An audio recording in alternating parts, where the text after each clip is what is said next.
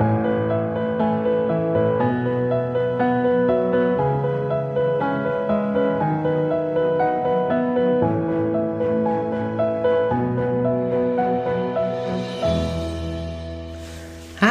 und herzlich willkommen zur 31. Folge von Lose to Win.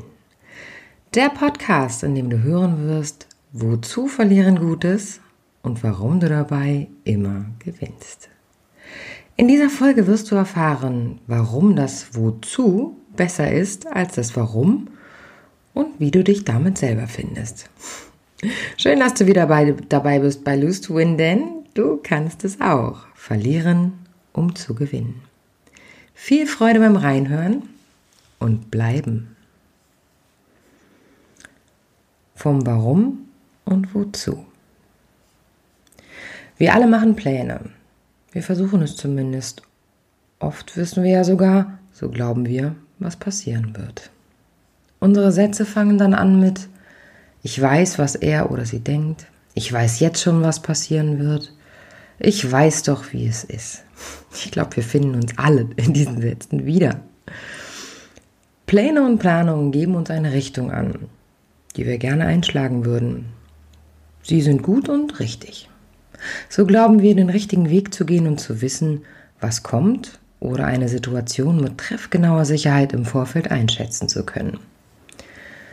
Also gehen wir die von uns geplanten Routen und hoffen, am Ende unser Ziel zu erreichen.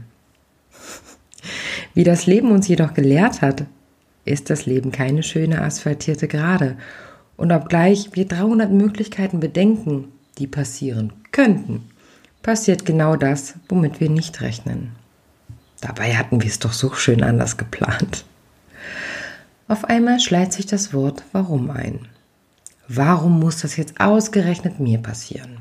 Warum jetzt? Warum immer ich? Das Wort Warum bringt uns oft in eine Rechtfertigungsposition, weil wir gerne mit einer Begründung darauf antworten wollen. Manchmal kennen wir jedoch das Warum gar nicht das ganz eigene Warum. Denn wir haben die Situation für uns noch nicht klären können. Kannst auch du dich gerade an eine Situation erinnern, in der du warum gefragt wurdest?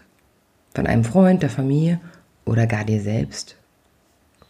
Unlängst erzählte mir eine Klientin, dass sie einen Bekannten habe, der sie jetzt fast bei jedem Treffen fragt, warum hast du denn noch keinen neuen Job? Brav versucht sie, Rechtfertigungsantworten zu finden und bemerkt dabei immer mehr, wie unwohl sie sich eigentlich fühlt. Sie hat ihr Warum noch überhaupt nicht geklärt für sich und wollte es jetzt auch noch nicht. Sie ist in der Phase, sich zu orientieren, sich zu sortieren und sich zu fragen, was sie möchte und viel wichtiger, was sie nicht möchte. Um ihr diesen Weg zu erleichtern, gebe ich ihr ein anderes Wort an die Hand, was in meinen Augen fast immer zu einer Lösung statt zu einer Rechtfertigungsantwort führt, wenn man bereit ist hinzusehen. Hinsehen ist anstrengend, erkennen jedoch sehr befreiend. Welches Wort ich meine? Das Wort ist wozu. Nehmen wir noch einmal das Beispiel des Bekannten der Klientin auf. Was würde sich ändern, wäre die Frage nicht, warum hast du noch keinen neuen Job? In Wozu ist es für dich gut und richtig, dich noch nicht beworben zu haben? Die Antwort und der darauffolgende Dialog sind gewiss anders und wird gewiss anders verlaufen, nämlich wesentlich empathischer. Wozu fokussiert sich auf eine eigene Sinnhaftigkeit, wohingegen warum immer eine Begründung braucht. Ich verlasse mittlerweile gerne Diskussionen mittendrin, wenn ich bemerke, dass mir eine Emotion anfängt, den Rücken hochzukriechen.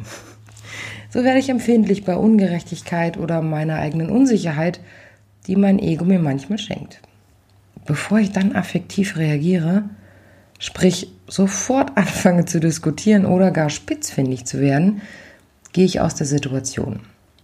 Die beste Ausrede ist übrigens dann immer, man müsse mal kurz aufs Klo. Dort stelle ich mir dann die Frage, Wozu ist es gerade gut für mich so zu fühlen? Woher kommt meine Wut oder Trauer und was macht sie gerade mit mir in dieser Diskussion? Man kann jetzt auf die Frage kommen, warum sollte ich fragen, wozu zum Beispiel Wut gut und richtig für mich ist? Wenn ich wütend bin, dann bin ich das. Hm, ja, das stimmt. Das Wozu bringt dich jedoch unter die Wut. Unter Wut steckt meist Angst, Trauer oder Hilflosigkeit. Wenn du das erkennen durftest, wirst du anders zurückkehren in dein Gespräch. Dann bist du in der Lage zu sagen, es macht mich traurig, das. Punkt, Punkt, Punkt. Statt in der Wut Dinge zu sagen, die du vielleicht gar nicht so formulieren möchtest und durch das Rechtfertigungswarum aus der herausgeputzelt sind. Manchmal planen wir ja sogar Gespräche. Wir bereiten uns vor und wissen sie eigentlich auch schon, wie sie verlaufen. Denken wir. Wie viele Gespräche hast du schon geführt, die am Ende ganz anders verlaufen sind, als du am Anfang dachtest?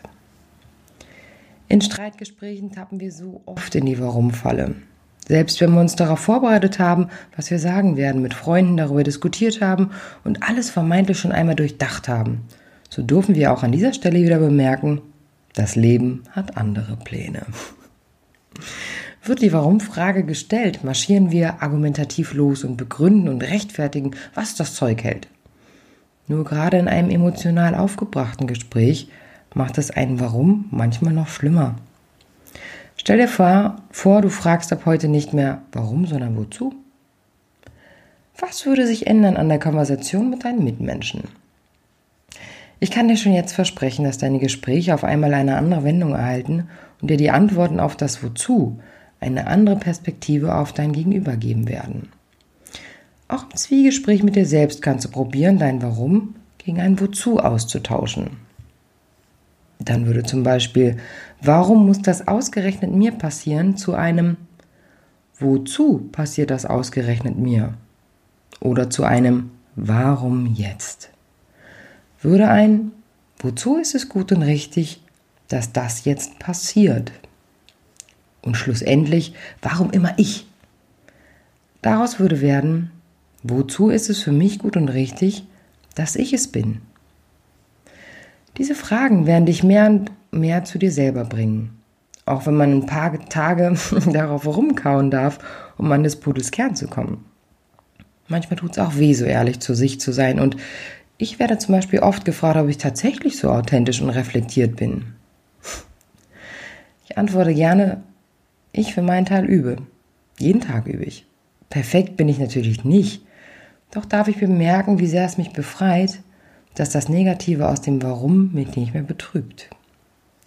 Probier es doch auch einfach mal aus. Ich bin sehr gespannt auf deine Erfahrung und wünsche mir für dich, dass auch du eine wahrscheinliche Entspannung erfährst. Ach, und wozu ist eigentlich auch nur ein Wort. Ihr Lieben, wieder einmal herzlichen Dank fürs Zuhören. Ich freue mich wieder mal auf eure E-Mails Diana Weber at hardlightslosewin.de. Besucht mich bei Instagram Diana Weber 14114 oder auf meiner Homepage www.hardlightslosewin.de. Wenn auch ihr meint, ich könnte ein guter Coach für jedwede Herausforderung für euch sein, so lasst es mich wissen, schickt mir eine E-Mail und wir werden einen gemeinsamen Termin finden. Lose to Win verabschiedet sich für vier Wochen in die Sommerpause. Der Sommer kommt, die Sommerferien beginnen und auch ich ähm, werde ein bisschen meine Gedanken sammeln und vor allen Dingen neuen Stoff für neuen, neue Folgen.